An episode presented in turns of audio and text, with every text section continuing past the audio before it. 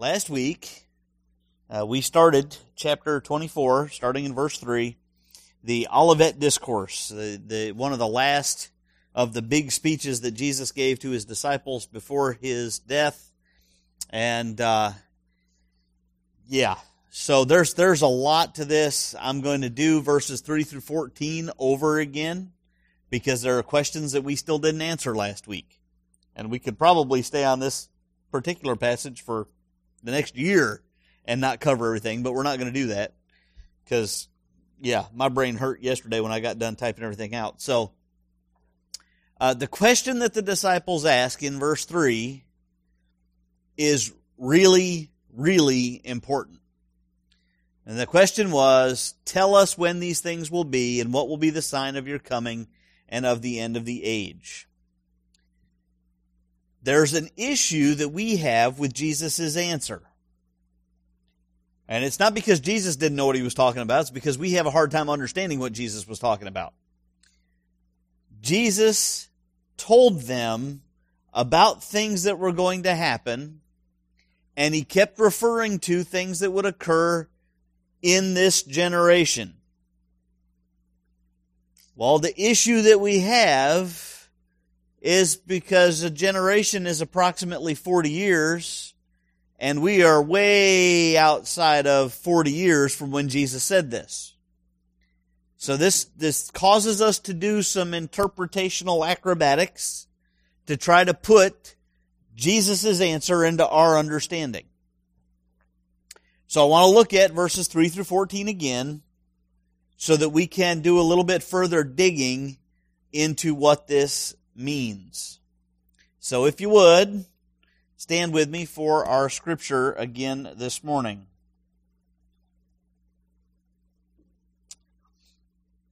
As he sat on the Mount of Olives, the disciples came to him privately, saying, Tell us, when will these things be, and what will be the sign of your coming and the end of the age? And Jesus answered them, See that no one leads you astray, for many will come in my name, saying, I am the Christ, and they will lead many astray. And you will hear of wars and rumors of wars. See that you are not alarmed, for this must take place, but the end is not yet. For nation will rise against nation, and kingdom against kingdom, and there will be famines and earthquakes in various places. All these are but the beginning of the birth pains. Then they will deliver you up to tribulation and put you to death and you will be hated by all nations for my name's sake. And then many will fall away and betray one another and hate one another. And many false prophets will arise and lead many astray. And because lawlessness will be increased, the love of many will grow cold. But the one who endures to the end will be saved. And this gospel of the kingdom will be proclaimed throughout the whole world as a testimony to all nations, and then the end will come. Let's pray. Father, once again we ask that as we go through your word this morning that we handle it properly, that we understand that this is your word to the church for eternity. Father, help us to be good students, good learners, and good worshipers today. In Jesus' name, amen. Please have a seat.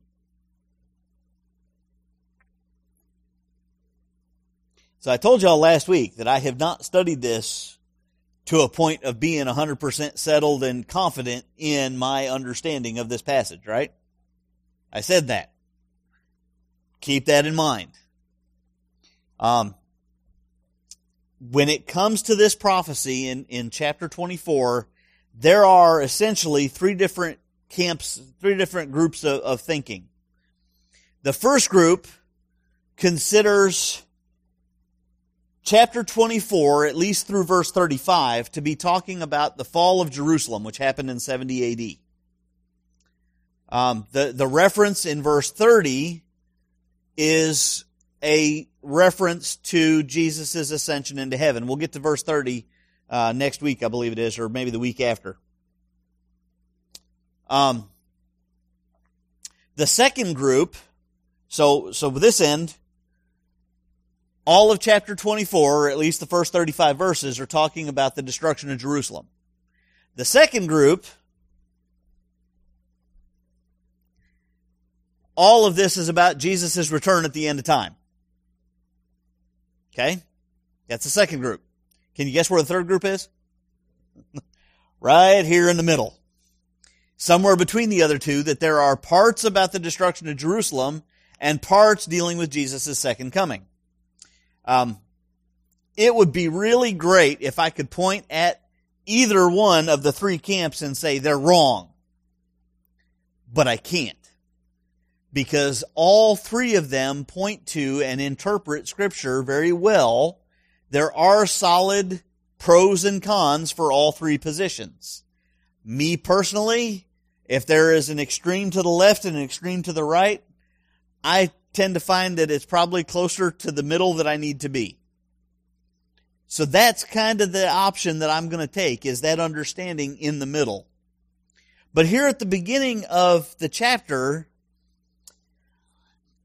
that question there in verse 3 is really, really pivotal in understanding at least this part of Jesus' response. Especially the second portion of the question. They ask the question, when will this be? And what will be the sign of your coming and the end of the age? Now, first, there is a link between Jesus' coming and the end of the age, right? The, the, the two are linked by an and. They didn't, that it's what will be the sign of your coming and the end of the age. They're tied together.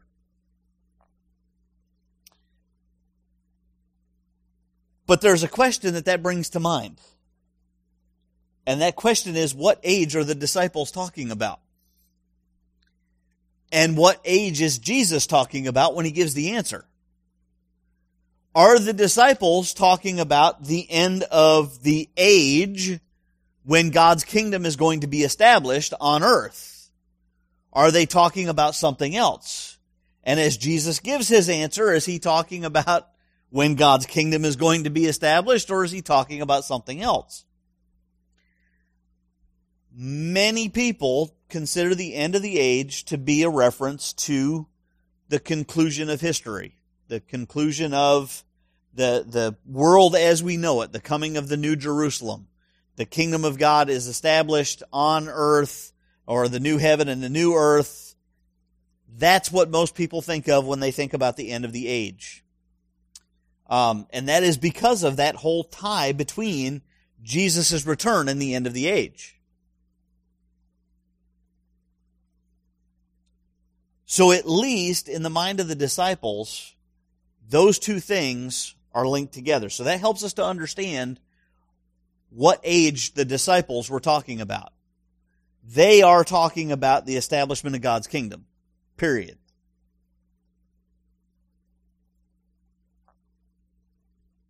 But then we have to look at Jesus' answer. If you flip over to the book of Luke, in chapter 21,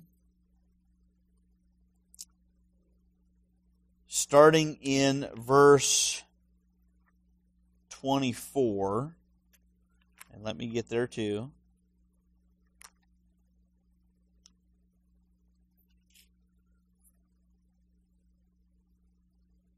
Actually, I'm going to I'm going to back up to verse 20. Uh, by the way, this is Luke's account of the Olivet Discourse.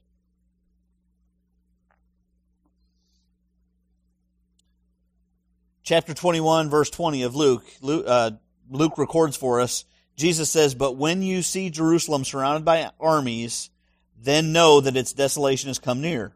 Then let those who are in Judea flee to the mountains, and let those who are inside the city depart, and let not those who are out in the country enter it. For these are the days of vengeance to fulfill all that is written. Alas, for women who are pregnant and those who are nursing infants in those days, for there will be great distress upon the earth and wrath against the people they will fall by the edge of the sword and be led captive among all nations, and Jerusalem will be trampled underfoot by the Gentiles until the times of the Gentiles are fulfilled. So Jesus says something about the time of the Gentiles. Okay? He also mentions back there in verse um, 21 the days of vengeance. So there are different periods of time that Jesus is talking about. the days of vengeance, the days of the Gentiles, the times of the Gentiles. So Jesus understands that Israel's history, or I should say in, in better terms, the church's history is broken up into periods of time.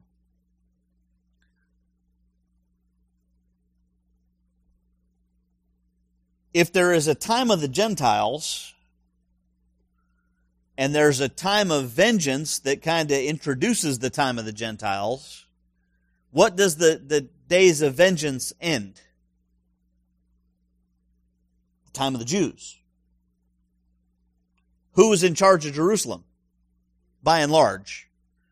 Rome was, but Jerusalem was still held as the capital of Israel, the capital of Judea. It was a Jewish location. That's what Y'all know that's where Jew comes from, right? It's an abbreviation of Judahite. Somebody from Judea? Okay. So, there is an end of the time of the Jews in Jerusalem that is marked by the destruction of Jerusalem, which ushers in the age of the Gentiles. So it is at least probable that Jesus' answer, all of the stuff that he talks about in the rest of Matthew 24, flip back there because we're going to need that uh, again a lot today. At least a good part of the stuff that he talks about in Matthew chapter 24 is dealing with the destruction of Jerusalem.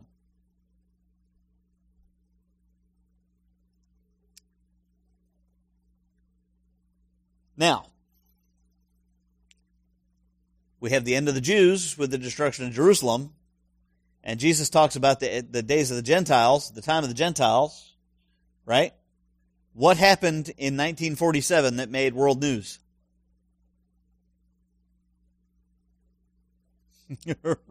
Israel came back to the promised land.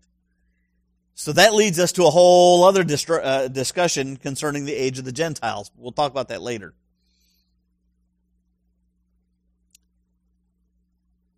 Last week we, we read the rest of this chapter and I talked about the, the things that Jesus said would happen, that, that people would come saying, I am the Christ, and they'll lead people astray. And there'll be news of wars and rumors of wars.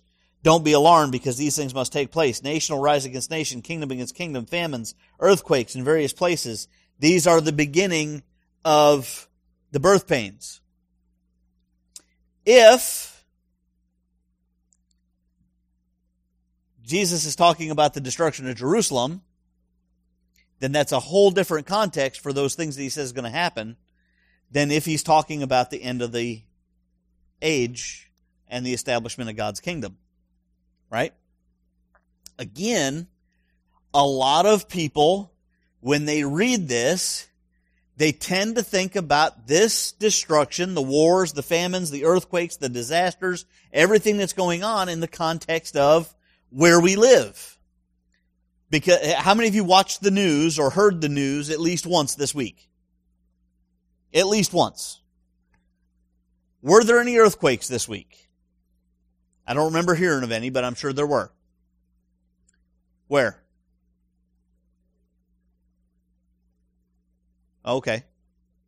There was an earthquake in California. All right. Anybody at war with one another, country wise?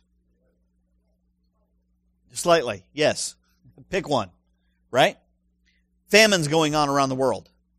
Yes, right? North Korea has a famine going on because of their government. They have had for a long time. So all of this stuff, when we read about rumors of wars and earthquakes and famines, we read about it and we think about it in the context of today. But I want you to think about something here. Jesus wasn't talking to today. He was, by virtue of the fact that the Holy Spirit has preserved Scripture for us, but he was talking to the disciples and he was framing his answer in the context of the disciples. Now, in our world today, and, and for probably about the last 200 years, we have had the ability to get news quickly. Now, think not 200 years ago, it wasn't as quick as it is now, but in relative terms, it was quick. Right? With that, the advent of uh, the the telegraph and the telephone and then wireless radio and television and the internet and even the, the postal system. When, when the, the pioneers were, were out forging their way out west and you had the Pony Express carrying mail. And then we had the highway system and the trains were able to carry mail and all of this stuff. News has been able to travel very, very quickly in our world. In fact, I remember being told when I was in school that with all of this technology, the world has gotten smaller. Right? And it really has. It has gotten smaller. It's gotten smaller in means of travel. It has gotten smaller in means of communication. So we are able to hear about an earthquake relatively quickly. Or a war, or a hurricane, or a tsunami, or, or any one of these disasters. They're really pretty commonplace. I mean, I asked the question, who's heard the news this week? And everything that Jesus talked about, we've heard about happening all the way around the world. But Jesus was talking to first century Israel a people group inhabiting an area about the same size as Maryland. How many of y'all have ever been to Maryland? It's not a big state. Maryland is a very small area, right? And he's talking to a people who are living in Maryland, a, a state, a country the size of Maryland, in the middle of a desert without a highway system. Now they do have the Roman roads which are in some places paved with cobblestones, and other places they're just a path through the desert, through the sand.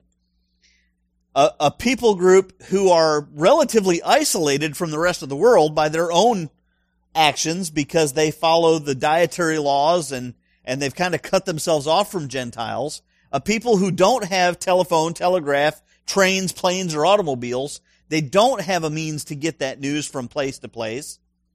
And Jesus says, you're going to hear about this plethora of people coming who say, I am the Christ. Prior to Jesus showing up, how many people do we have recorded in Scripture who ever made the claim to be the Christ?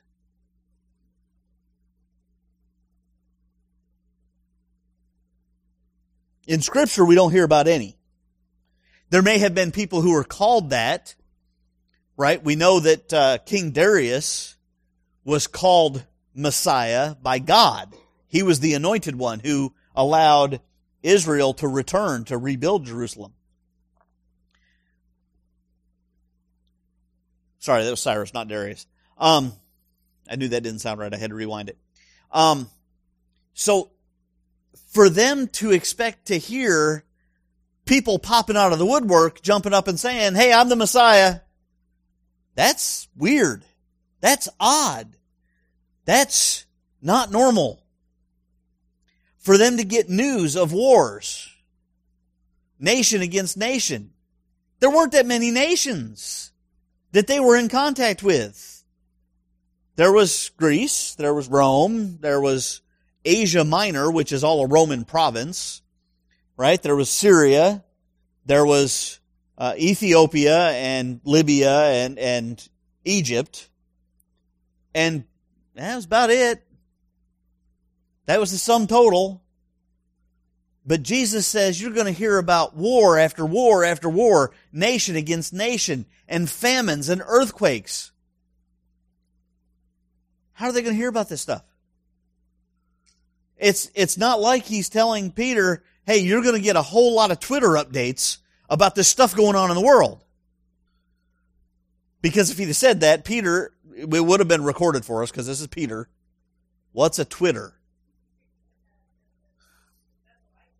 Right? If this was going to happen and they were going to hear about all this happening, it was going to happen very close to them. Because that's the only way the news would be able to travel to where they could hear it. And, and it, it would happen in a short time frame because it might take a month to hear that there is a conflict between these countries. Oh, by the way, Jerusalem was not a seaport town like Gulfport. So it's not like they'd have ships sailing in carrying the news to them. If a ship sailed into the region, there was a long trip by desert to get to Jerusalem. If the people would make the journey, it was because they were interested in selling things, not because they were carrying the news.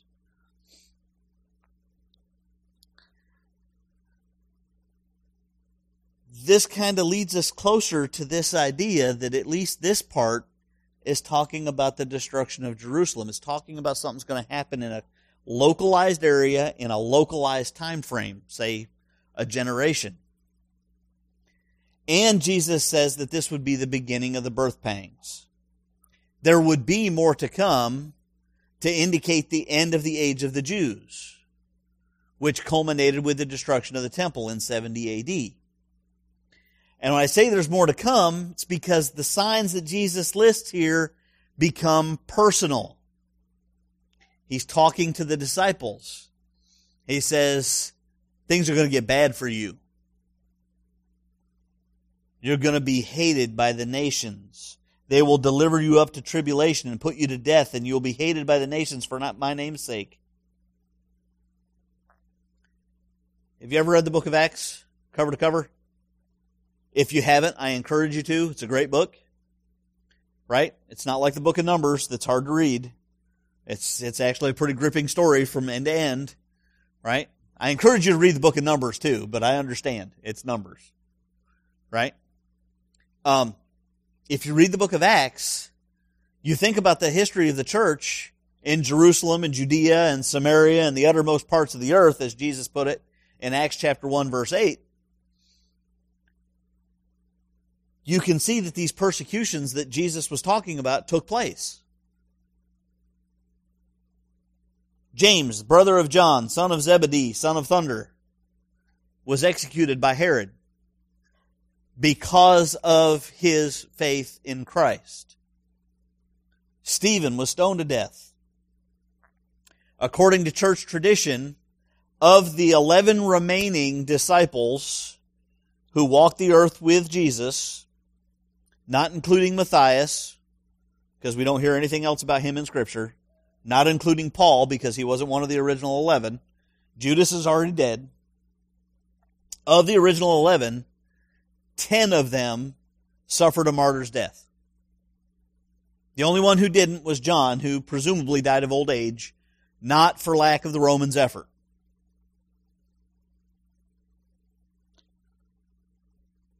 Peter was crucified upside down at his insistence, according to church tradition, because he didn't consider himself worthy to be crucified the same way Christ was.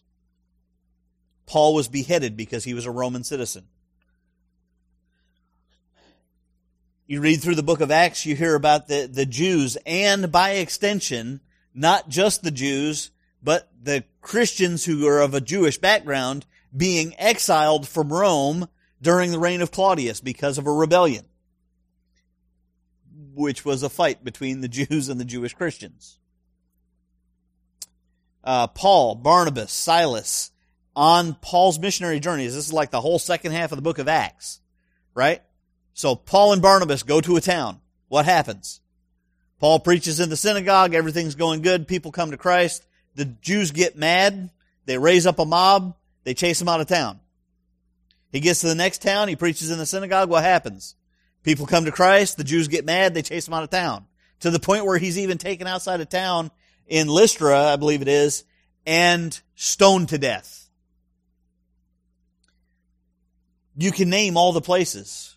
When they were in Cyprus, when they were in Iconium, when they were in Pergamum, Galatia, uh, Phrygia, Thessalonica, Berea, Philippi, Ephesus, Corinth, Athens, every place they stopped, they were hated by the nations the local government in, in Corinth, the local government, because of the stink that the Jews were raising, the local government came and said, Can you please go away? They were chased out, driven out everywhere that they went. And Jesus says, You will be hated by all the nations for my name's sake. Huh. Jesus also said, um, Verse 10 Then many will fall away and betray one another and hate one another. Do we have any record of that happening within the first century church? You ever read 1 Corinthians? Paul says, you know, grace and peace to you. I thank God for you every time I pray. And yet I'm hearing that there are divisions within the church. You say I follow Apollos. You say I follow Paul. You guys are all sanctimonious. Say I follow Jesus. Bickering and fighting, bickering and fighting, hatred within the church, divisions within the church. Paul's letters to Timothy. Timothy, watch out for false teachers. Timothy, watch out for these guys who engage you in endless debates about stuff that doesn't matter. Don't get tied up in genealogies. Don't get tied up in this stuff. Everything that Jesus talked about happened within that generation. Even though we tend to think of the first century as the golden age of the church. Have you, have you ever thought that? Man, I really wish, I really wish the church was still running like the church back in the book of Acts. Hmm. No. Corinth. Galatia. Right? That letter. The one that Paul doesn't start by saying, I thank God for you. Paul says, Hi, it's me, Paul. Are you guys stupid?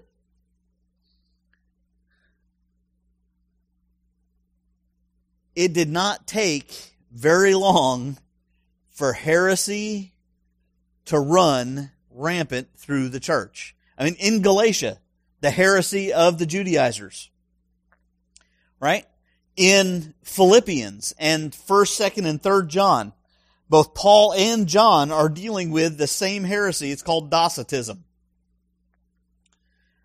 The, the heresy of Docetism, just to, to fill you in, because I see a lot of blank stares. What's that? Never heard of that one before. The heresy of Docetism teaches that Jesus wasn't really a man. He was spirit, not flesh purely spirit. He looked like he had flesh. He made us think that he had flesh, but he was really a spiritual being. So Paul writes to the Philippians and he says that Jesus, who really ate and really slept and really talked, it wasn't just an apparition. Spirits don't have a need for food, right? You remember when Jesus met the disciples on the, on the Sea of Galilee after his resurrection? What was he doing after he was after he, he got them out of the boat? He was cooking fish and he ate breakfast with them. Right? The the two disciples on the road to Emmaus. He prayed and he broke bread with them. He ate with them. And their eyes were opened up and they realized who they were talking to and they hightailed it and they left Jesus with the bread. This is a direct assault on the atonement. If Jesus wasn't a man, if he wasn't fully man, his death would not have worked. That's a pretty serious heresy. Paul's writing about it 20 years after Jesus' death. Think about that.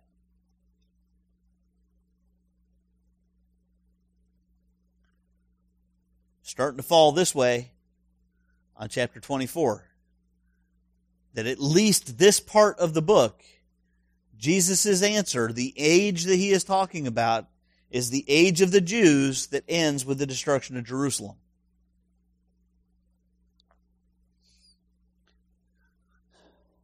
Now, the good news. Look at verse 13.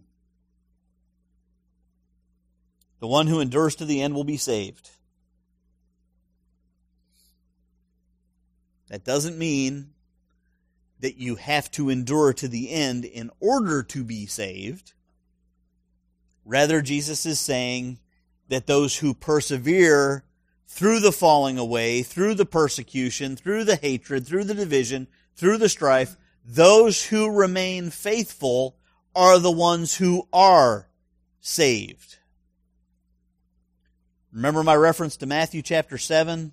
The end of the Sermon on the Mount, Jesus says at the end of the Sermon on the Mount that on that day there will be those who come to him and say, Lord, Lord, didn't we do this, do that, do the other thing in your name? And Jesus says, Depart from me, I never knew you. They're the ones who don't persevere. They're the ones who might be part of the visible church, but they're not part of the body of Christ. They may come to church every time the doors are open. They may sing in the choir. They may give for the offering, they might preach, they might teach, but they don't have a relationship with Christ. Jesus says those who do are the ones who will persevere. And then last but not least, probably the biggest reason that people consider this to be talking about the future kingdom and the ultimate end of this age is because in verse 14, Jesus says, And this gospel of the kingdom will be proclaimed throughout the whole world as a testimony to all nations, and then the end will come. Has the gospel been preached to all nations? No. We know for a fact that there are still uncontacted people groups in the heart of Africa and the heart of South America who have not heard the gospel yet. So obviously this has to be talking about the future end state. Right? You guys know me too well. It's not that obvious. The word that is translated as nations there in verse 14 is the word ethnos. Sound familiar? Ethnicity, ethnic, right? That word means people groups. The phrase whole world in the Greek specifically is used more times than not to refer to the Roman Empire. Not the globe as we know it. Remember, 21st century America, with all this technology at our fingertips, the world is this big. I can communicate with somebody on the opposite side of the planet right now. Jesus is talking to first century Israel the whole world was the known world in relation to Israel. That's not to say they hadn't sent explorers out into the Far East and people hadn't traveled over to the, the American continent, to North America, to South America. We know those things happened, right? We've got archaeological proof about the Vikings and Native Americans and so on and so forth. There were people there, but we're talking about the world in relation to Israel in that context, uh, the book of Colossians, Paul writes this statement in Colossians 1 verses, uh, the second half of verse 5 to the first half of verse 6. He says, Of this you have heard before in the word of the truth, the gospel, which has come to you, as indeed in the whole world. Paul wrote that in AD 62 before the destruction of Jerusalem. The whole world, same phrase. He was talking about the world in relation to Israel. Macedonia, Greece, Rome, Asia Minor, Palestine, Cyprus, Crete, even North Africa, the world. Prior to the destruction of Jerusalem in 70 AD, the gospel had been preached to all people groups within the known world of Israel. If not by the disciples directly, then by those who heard the gospel on the day of Pentecost. Because remember, the day of Pentecost is one of those few feasts that the Jewish man is required to attend in his lifetime. They would come to Jerusalem for the Feast of Pentecost. And on the day of Pentecost, what did Peter do? He preached the gospel. And 5,000 were saved that day. That's 5,000 people from all over that area of the known world. That, that crescent there around Eastern Europe and Western Asia and Northern Africa. That area had heard the gospel. So up to this point in the Olivet Discourse, we don't have any reason to believe that Jesus is speaking about anything up to here other than the destruction of Jerusalem and the end of the age of the Jews. But remember, in the disciples' question, What will be the sign of your coming and the end of the age? Jesus hasn't come back yet. So we still have that part to deal with. As we start in verse 15 and go through verse 28 next week, we're going to look at uh, a few more of the signs that Jesus is talking about. And I think that's where we start moving from the destruction of Jerusalem over here more towards the establishment of God's kingdom, right? And remember, I'm the guy who's standing here in the middle, that this chapter is about both. So for next week, I'm going to do it to you again. I'm going to assign you homework. Verses 15 through 28 of Matthew 24. Sometime this week, read those. Read those once or twice or three times. And we'll see what we can make of the next section of the Olivet Discourse when we come back next week.